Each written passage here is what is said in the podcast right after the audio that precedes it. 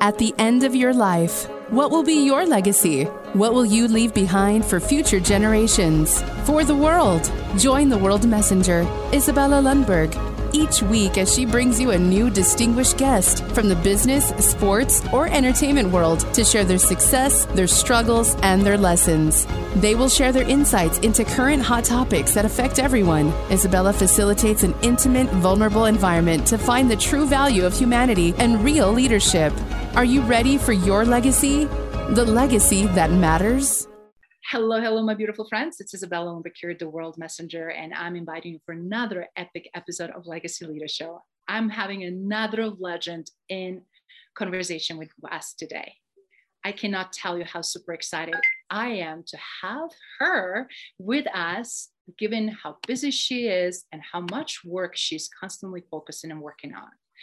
Beside phenomenal education and doctorate that she um, obviously hard, study hard for it and obtained trajectory of her career that started and disruption and innovation in times as specific when was so challenging for women to do.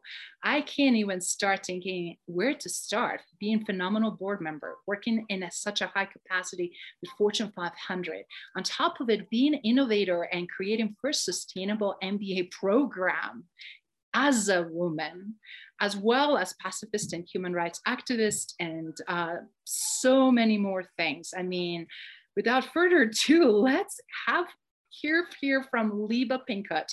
Libba, how are you?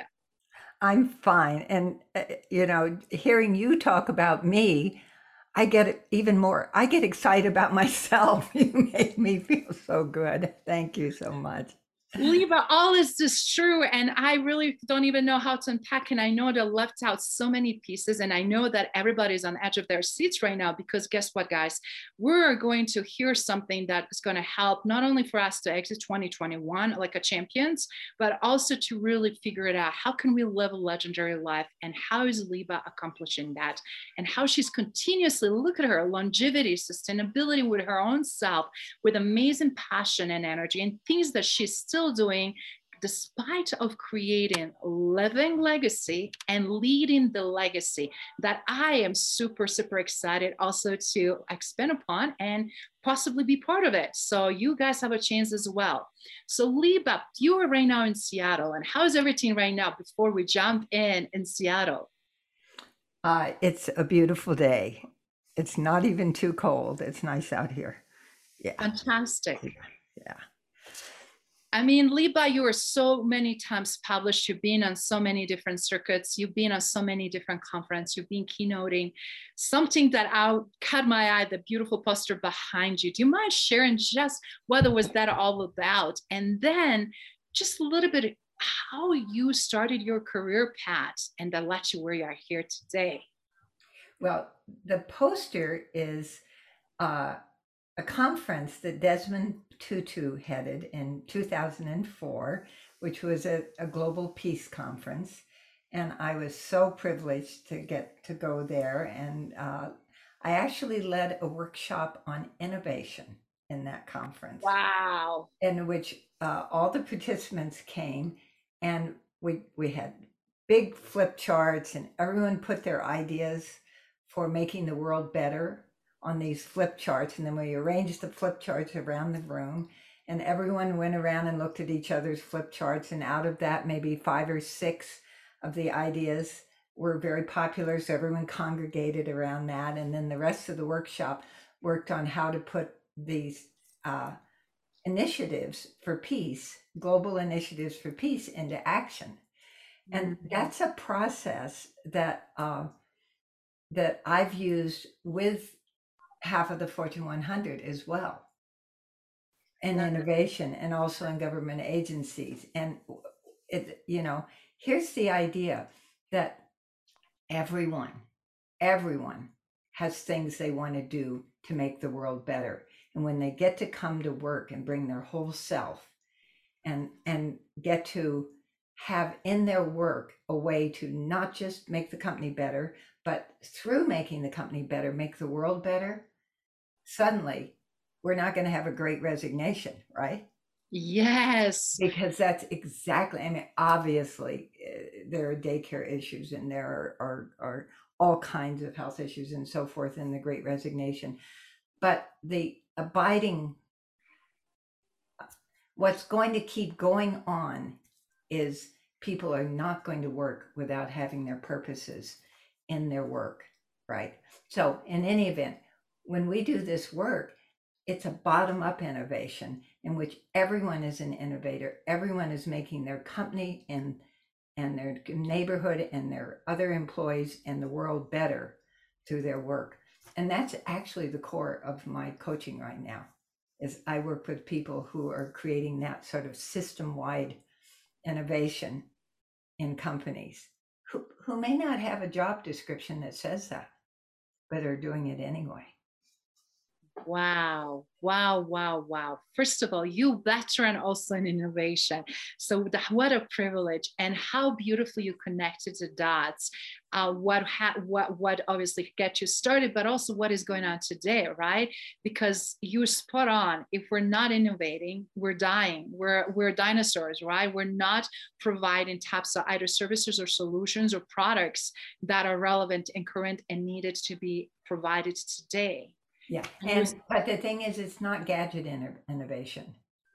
Absolutely. Yeah. It, it, it, it is the kind of innovation that in some way makes everyone's life easier and the planet more sustainable and and you know makes everyone else want to get up in the morning and make a difference these system innovations I love that. And on top of then you're also veteran in um, sustainability, right? And veteran in sustainability innovation. So I love how you connected those two pillars that are essential right now. If we're looking why so many Fortune 500 companies are crumbling, why they're losing the rating and status, why they're losing um, respect from consumers and board of directors, for example. The great resignation uh, that we're seeing right now here in the United States has a lot to do with that. And one factor you mentioned already is around the mental health and health, but also lack of leadership, lack of vision, lack of direction, lack of innovative uh, support and mind and openness for that, right? If we're closed, we can't even possibly see what's possible. We kill creativity, don't we? Yes. Fortunately, uh, the financial world is beginning to demand that of the companies. And so there's this shift going on where where people who didn't have to think in their leadership positions of, about the sustainability and values base of their work are now saying, oops, in 2022, I'm going to have to fill out ratings that I didn't have to in 2021. You know, it's it's a big shift. That is fantastic, Liva.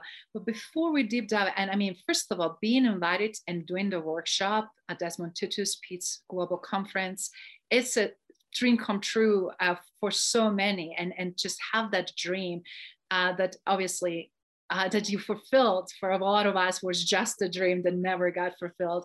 Uh, and, and just to have that level of expertise speaks the volumes. And as for us to well wanted to kudo and thank you for um, your consistency of showing up and dealing at the times when even today i can't even imagine 20 30 40 years ago was not necessarily a lot of creation and seats at a table to invite the women in that conversation and they'll also give opportunity to reflect on their expertise.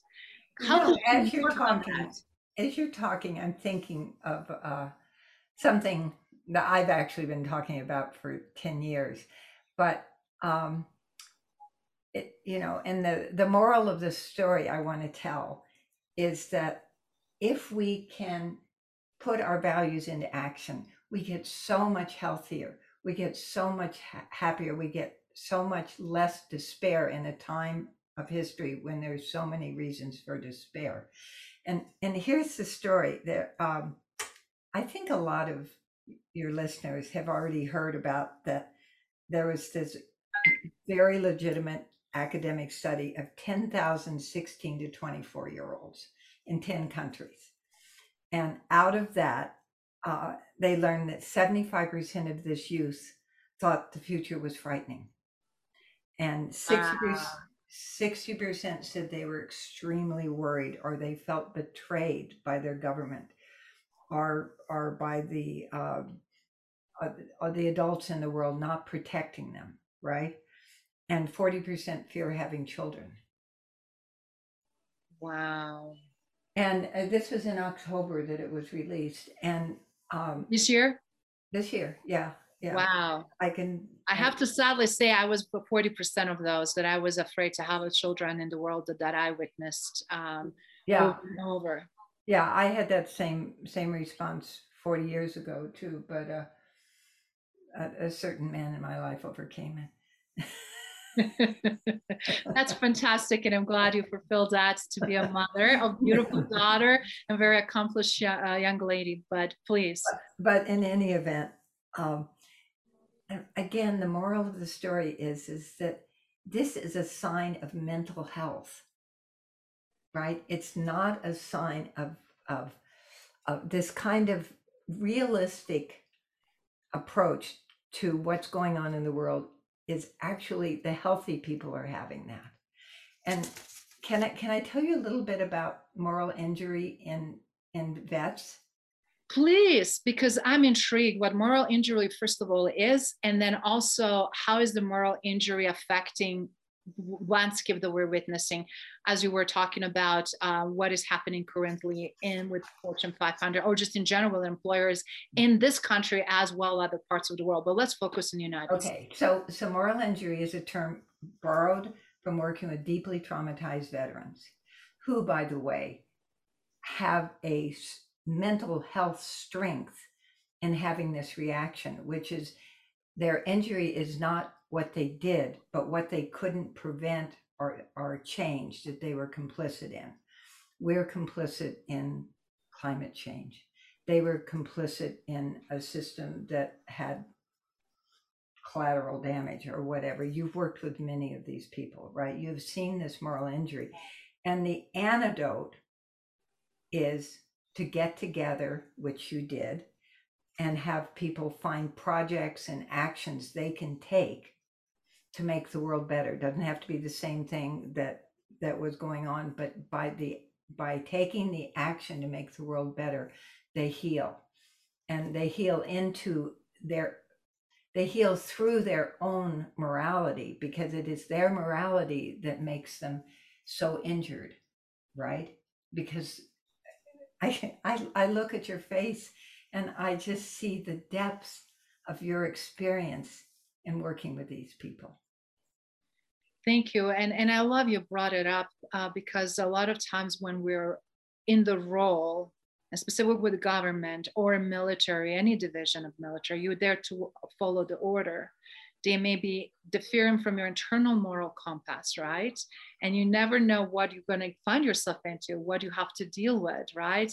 And nobody prepares you what war and combat looks like and scenarios, specifically when you start dealing with civilians, with youth, with children, with innocent women. And, and, and, and when you start seeing all of that, it's so unfortunately easy to be injured. It's so unfortunately easy to have those invisible wounds without ever knowing the depth that they affect you and how deeply and how much and frankly how long will take if ever for some people to overcome them yes but when when they are put together in peer circles like you create right you've created in many many ways yes. throughout your life uh, they can heal and yes. this, of course, relates to your work with leadership legacy, right? Because the despair that the society feels, the antidote is a kind of leadership, a leadership from whatever position you're in, right? Whether you're the CEO or whether you just have a job, right? But that leadership legacy is the antidote to despair because we all in a subtle level not not anything parallel to what happens to vets but we all at some level have some moral injury in not being able to make the world better. When we care so much about our families our other people our neighbors our friends and and many of us can look at the whole world as something we need to care about like the desmond tutu. So um, your leadership legacy work is empowering people to take action so that they can heal their moral injury. Excellent. And then also, I'm sure from your standpoint, from what you do, which is very complementary, and, and, and obviously your trajectory has been going on for so long of, of finding sustainable model, right? And, and, and, and obviously you started, you saw even way back when uh, the opportunity when you created the first sustainable MBA. Do you mind sharing about, because not only leading in sustainability elements, but creating also program where they can plug in and, get educated and at the same time implement right away what they're learning in a practical way? Um, i would love to if you can please share with our audience about that and, and and what outputs as a result of those initiatives and outside of the box thinking you were able to create. Okay so so you mentioned that in our history uh, myself and a little group of, of consultants at, at something called Pinchot and Company. Uh, we had been doing innovation work for probably already about 20 years. We wrote the book Intrapreneuring, which is internal entrepreneurship, right? And sort of started that whole field of thinking of people who behave like entrepreneurs within large companies, entrepreneuring. Mm-hmm. Okay. We've been doing it for a long time. And we did lots and lots of trainings to get the entrepreneurial spirit into workplace, into people in the workplaces and build teams and then do the kinds of innovative work that I just told you about was done in the Desmond Tutu conference, right? Where yes. people get together in teams and then and then do uh, to make the workplace and the and the whole world better. We were doing remedial education. We were combating the typical MBA curriculum. Back final. when? Do you mind just sharing the date, dates? Reason why? Because it's so much that is to be combated even today. So please. Well, this was in the 80s and 90s. See, okay. yes. And reason why I wanted just to highlight for audience because how much astute and, and visionary you were to really see what was even dysfunctional at that time. It wasn't hard to see. because because we were in half of the Fortune 100 doing training, so we were working day in day out with people who volunteered. We would we would have these big symposiums and and get people really excited about what the world needed from their company, and they would do these little innovation fairs, and you know, and and then they would begin to you know do their uh, whatever their projects were and so forth, but they were working in a system that was run by finance and run by the principles of the MBA, right? At that time, which yeah. was it's a single bottom line. Wow. Right. And it has nothing to do with people either in the workplace or out of the workplace of the planet. Right. Mm-hmm. And so and so seeing the need for remedial education, I mean, we kind of dropped out and just said we can't do this anymore. We had teams meeting in our offices, you know, Boeing teams and so forth, doing beautiful work, but we couldn't do it anymore. Couldn't do it anymore. And and I, I actually went to a conference and sketched out a way to teach entrepreneurship to every high school student in the world, right? So so wow. to speak. Just starting in in my community, you know, and having mentors and you know something they could do in the junior or senior year where they could, you know, maybe just a soup kitchen, but to realize that they had power, they had initiative, that they that whatever because we we had lots of teenagers in our house because we had teenagers and they looked at the future and they saw a wall you know they said i i don't want to do it. I i don't know. I don't want to join one of those companies. I what am i going to do? This isn't me right? And we wanted to give them a, a way to engage with society and their communities and make things better and see that there are lots of ways that they could find work and and find companies where they could make a difference. Okay. Uh, it turns out it's impossible to change the public schools high school system we worked for about a year. It's impossible. So we said, well, what about a graduate program? And so we, and we had a friend who had actually led a graduate program who was working with us, and, and fortunately he knew how to put things together. And so we did that. and we started the first uh, sustainable MBA on a wing and a prayer, and no money. Nobody was rich. We had to fundraise almost a million dollars a year, and it was a hard fundraise because it, you know, it's kind of a you're grad you're graduating in new kinds of MBAs to make the you know it was it was hard, but we did it. People got it, and uh, we had 800 graduates over 14 years. Wow. And and our our sister school had another 800, and we put the two two schools together about four years ago, and now we have about 2,000 graduates between the two of them. That is outstanding. And these, these students learned sustainability and social justice in every single course.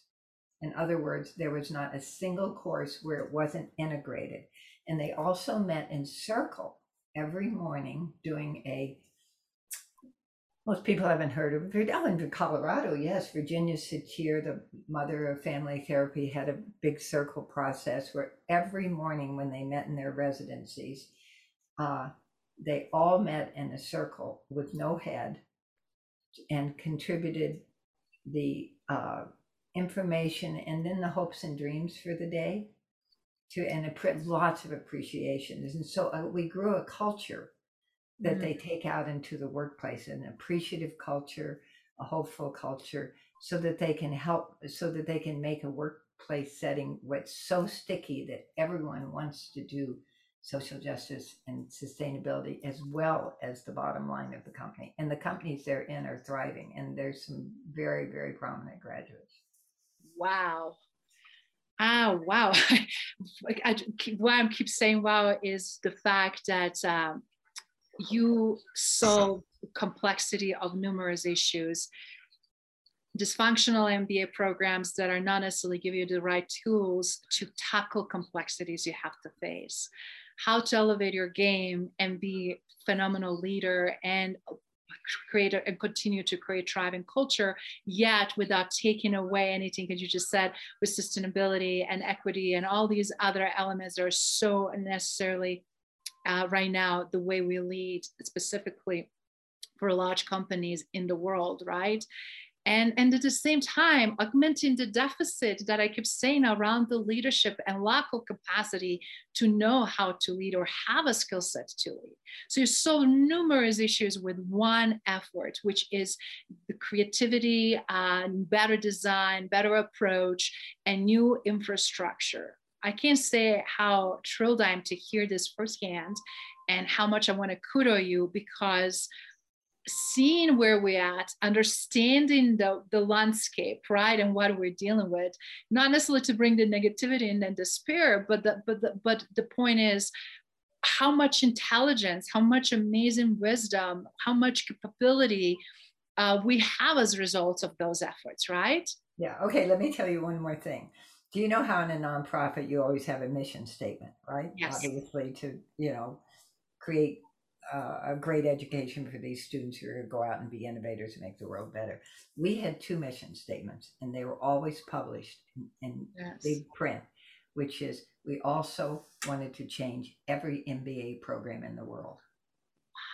And so when we had these, we were very fortunate and had our residencies four days a month at this incredible environmental learning center uh, outside Seattle that didn't have any occupancy over the, those four days because the people that they took care of were the other uh, days of the week.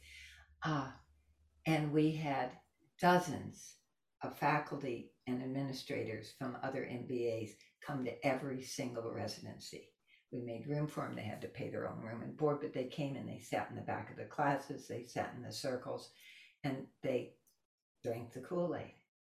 And so we take some credit, these two schools, BGI and Presidio that merged, we take some credit for the transformation of MBAs, which has been enormous in the last 20 years.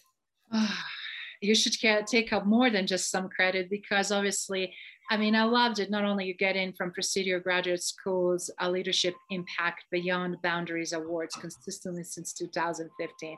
That speaks the volumes, right? Because right now we have so many different, even leadership programs and thoughts around leadership.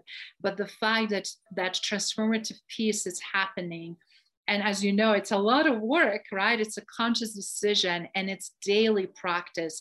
And and just to have the people and executives resonate and and and reflect how important this is and how much is uh, to be driven by, I, I think it, it is just absolutely phenomenal.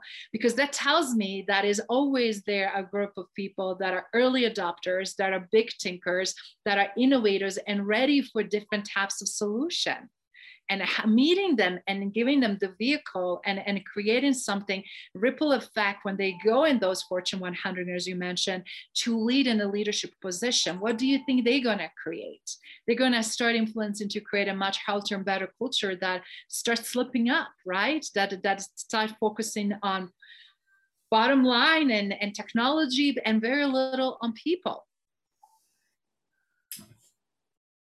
It's the way I think I think the world is tipping tipping slightly towards that. Um, you know, I, I'm I'm giving away my age when I, which I am very proud of, when I talk about that. I've seen revolutions happen in the past. There, you know, in the '60s, where I was a college student, and and and the years afterwards, um, there was a, a social and racial justice revolution. It made a difference. Thank God we're still having them and we're currently still getting better and better at it uh, because the work was anything but done.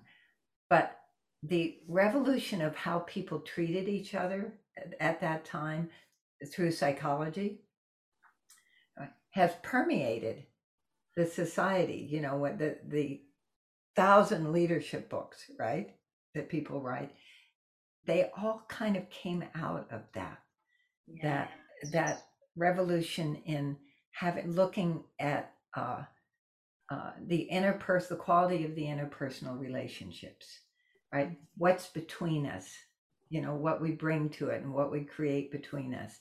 And that that is now embodied in in the uh, the various kinds of leadership operating manuals for the company. So it takes a long time, but but these these things do twist and tip. I am blown away. Not only you have studied obviously organizational system transformation, and there was your doctorate program, which means you invested vast of time to really hone this down. And I know from transformative efforts and just in general, change and transformation, and something that I pride myself to say that not only I'm adapt so well to any change based on what I experienced early on, and I just run with that, right? But that transformation, like that conscious effort to make a difference, to go into these different angles, I'm just blown away um, how you worked on something that is so complex and made it so amazingly simple. And for everybody watching and listening, we can change and empower it something that's also can be very visible. But transformation and system transformation that requires a completely different level of effort and dedication. So with that in mind obviously and seeing that trajectory and how much you uh, contributed um, not only in sustainability uh, of education and sustainability of the world in general, but also for all these other right reasons. I'm curious, Libba, what are you currently working on? What is the current passion and where, where you headed at the time? Well, I am still uh, very much supporting innovators, right? That I, I have, uh, I have a coaching practice and uh, and I particularly love with, to work with people who are making systems change. I work with CEOs who are taking their whole company and getting everyone engaged in the workplace, which is a quite a radical act, actually. And and so I what am I working on and what am I learning are, are the same thing, right? I'm, I'm learning how this is done. It's, and it's done through interpersonal relationships. Uh, yes. And and what some of my innovators, who often are there in social justice, racial equity, sustainability, but they all are are also uh, dedicated to the survival and the future forward thinking of the company. And what they say is what it's challenging because it's a one at a time thing. It's really hard to batch process transformation, right? You you you have one relationship at a time. And but some of them are learning how to do kind of this a, a little more. I I one of my clients head of a company that has 270,000 employees. Okay, she's actually she's not head, she's second, but she's uh, she's head of sustainability, and the uh, and she did something very interesting. She had a job that had to be hired from within, which is part of the culture of the company, and uh, and she put it out throughout the company, and she had 150 applicants for this job from within the company out of the 270,000 people.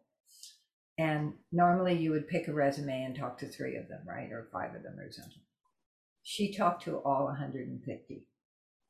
And she said, Look, I am talking to all 150. Obviously, just a few people will get the job.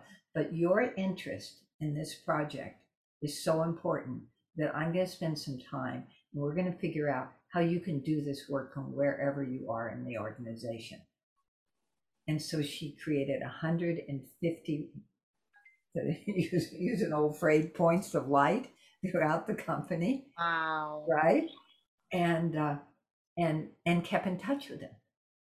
Wow. So that is extraordinary. So there are lots and lots of ways that you can do engagement a little more uh, systemically than the one relationship at a time, which is also critical because it's in your relationships, your close in relationships, you know, who do you know? How how can you get the person who reports to the CEO to use your words in their annual meeting? One of my clients did this.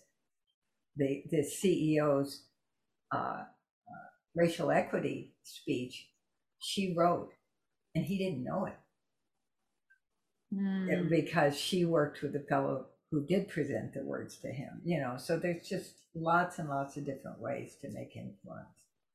That's what I love.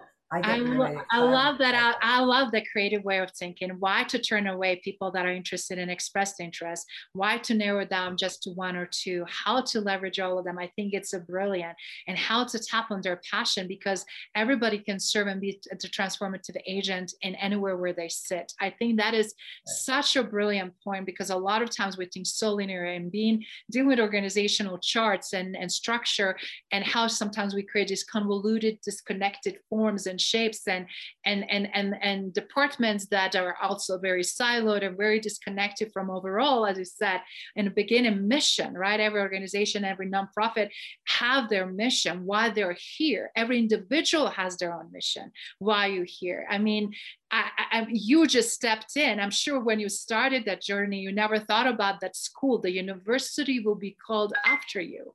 That is insane accomplishment that you're going to be able to impact so many students and that you're going to be able to create so many light points as i love that in organizations as a result of your vision as a result of your efforts. And that is legendary my my colleagues and friends that you're watching and listening.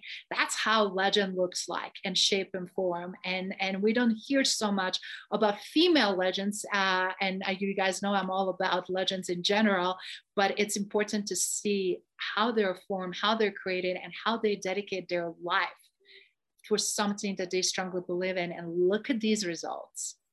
But uh, everyone deserve to be a legend? Absolutely, they do. The problem is that not many unfold that, that people give up too quickly. They want awards and rewards, but they don't necessarily want to put effort.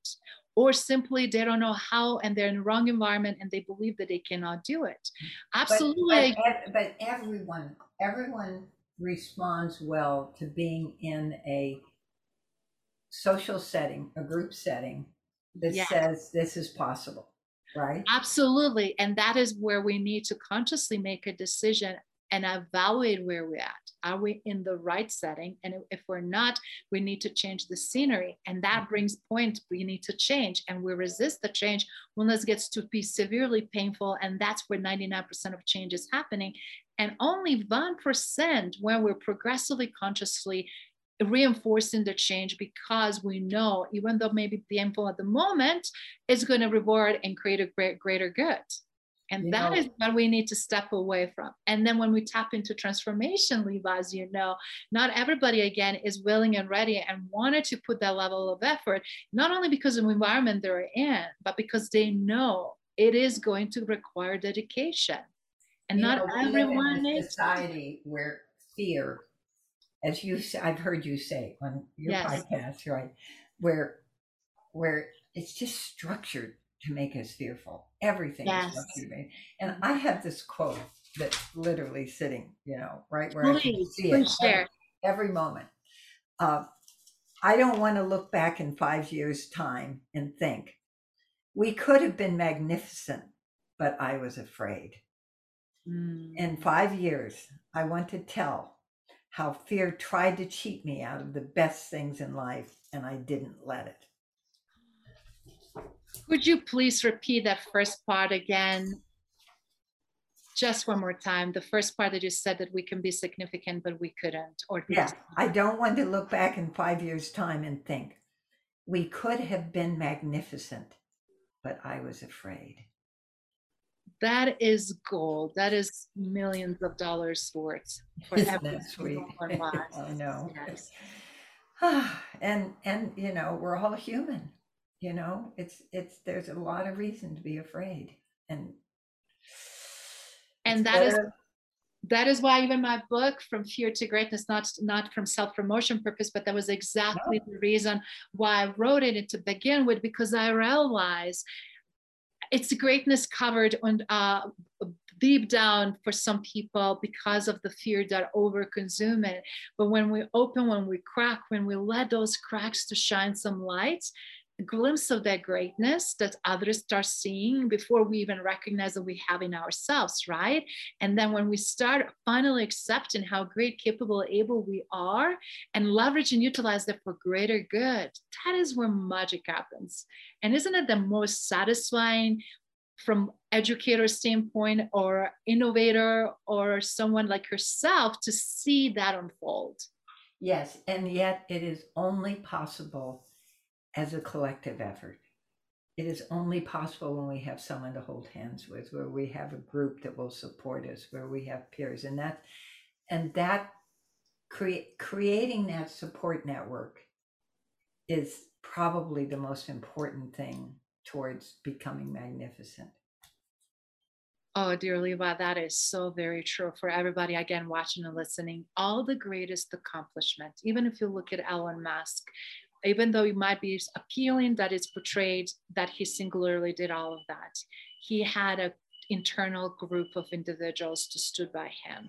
In times of challenge in times of difficulty in times when everybody was saying he's going to crash and burn and who is he to bring uh, these types of statements and efforts or whatever. We may not agree with everything he says but what he does and how he persevered you cannot do that 100% on your own with that weight on your shoulder on your own. The same thing when we look at even the disney like just to uh, to look at something that happened in early uh, times of the early times of decades ago in, in a century what he saw and what he craved and what he innovates those things did not happen again by singular efforts but yet he was the one who continued to hold the torch. Okay if you stop holding the torch and i use the olympic torch as as a just as a uh, metaphor we ha- that is the light that we can shine for others to see so they can join and follow and engage and you've been That's holding right. torch for That's so right. long and transformation and sustainability itself, environmental and human, as well as educational, as well as uh, innovative solutions, uh, and uh, everything again under sphere of what greater good and greater impact and greater influence, right? Who, who have I heard those words from recently? I think it was you. so I feel like I'm in the right place today. Thank you so much. You're welcome. And, and and and one of the things, obviously, what we see for us from legacy standpoint, dear Libba, we're seeing the people always think when one day when we pass, either we leave the money or whatever, and we get plaque on our building people will or, or, or on the bench or name of the street or the park people will remember us. And people are always thinking about legacy something that happens after we're gone. And what i am really pushing and what you already demonstrate and this is how you live your legacy and how you lead your legacy of course is going to be left behind because you are so focused on those two and that is where we need to be more than ever. So with that in mind what would you like with everything so far accomplished and yet to do which i cannot see unfolds next year and years to come what would you like your legacy to be dear libba I would like everyone I can touch, however wide I can touch them, to wake up every morning and there be just a little opening in their life that they have enough they have enough to eat they have an, a safe place to live they have some help with their family whatever they need and so that they can open a little crack in their life and say what am i going to do to make the world better today Wow.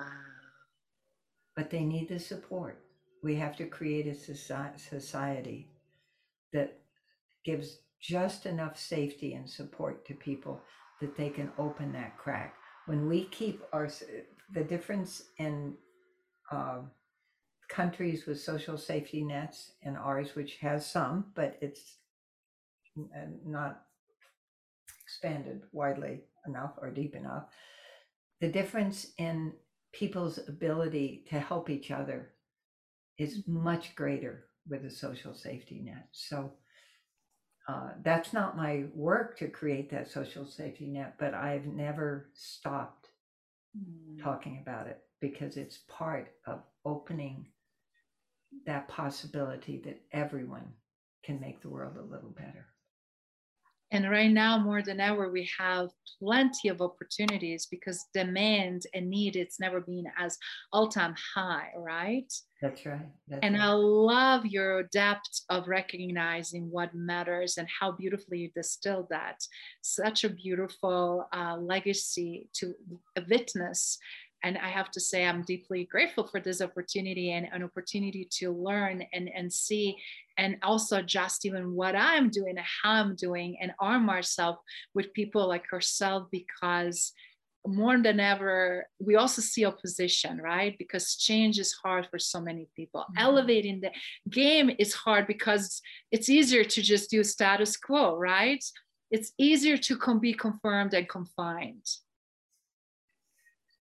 and I can't say and stress enough, you know, anything greater, anything meaningful, anything of importance requires so much level of effort. And I love how you leveraging and utilizing le- efforts of like-minded individuals and knit, close-knit tight groups to make a difference. And with that in mind, dearly, but do you mind in the close and share and reflect what would you suggest not only those younger generations that are yet to put their foot and effort forward uh, or younger version of yourself when you started all of that and saw these huge gaps and issues that continue yet to never give up and continue to carry the torch for all these decades as well the ones that are in position to make a change and difference or at least open the door what would you tell them what level of action or what advice they need to or should be taking you know if you if you stay tuned in to the world, you'll find things that really grab you. And they'll change over life, right? Right. I I stood on a soapbox for Head Start daycare 50 years ago for like 7 years because I wanted women to have that support, right? That was my passion then. And I found places where people cared about that and I worked together with them. And and then my passion changed. Oh, people in the workplace, they need support too. And then my passion changed. Oh, those people who wanted to have leadership that's different than the typical MBA that is triple bottom line. And so the passion changes as life goes on. But but if you stay tuned in, you'll find something that grabs you so much that you can't help but do it. Mm. You know, and that every every single human being has the capacity to want to make the world better.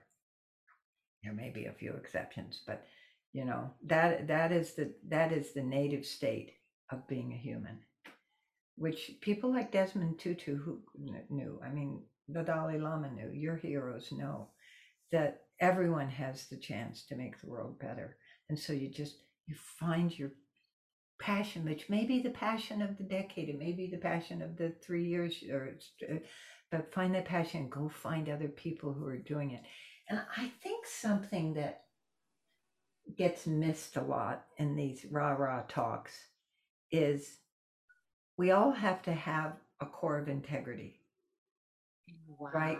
We have to, you know, it, it's like we have to say because you people get going, they get really excited and you don't look at the unintended consequences or you don't look at who's being left out or you and so this core of integrity of how are we doing it is as important as what we're doing how it's it's like if I had another mantra up there right opposite, you know, my where I look above my screen, it's how we're doing it is as important as what we're doing.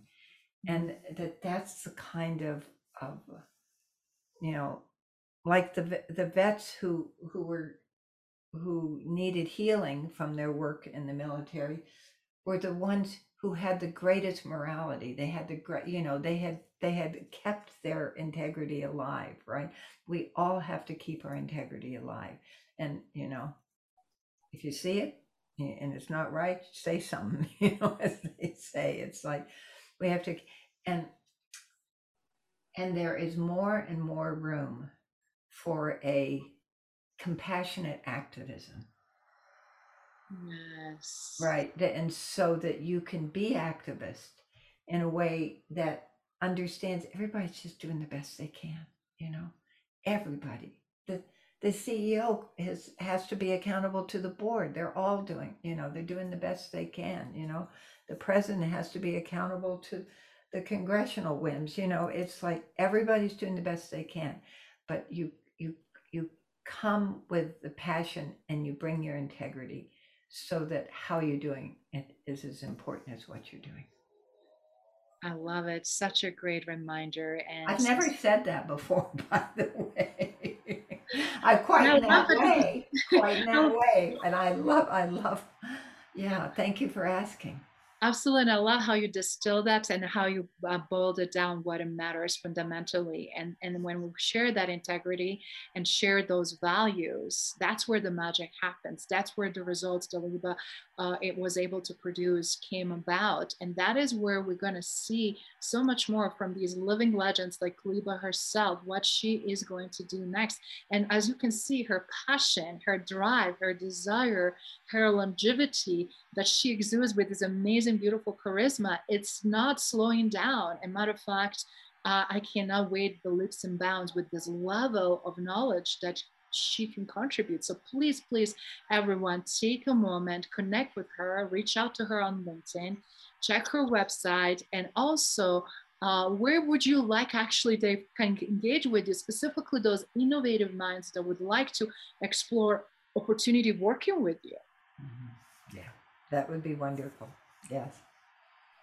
And I look forward to working with you too more, Isabella, as we get a group of women advisors together. Yes, and I am am super excited, and we'll share more uh, what's going to happen in 2022.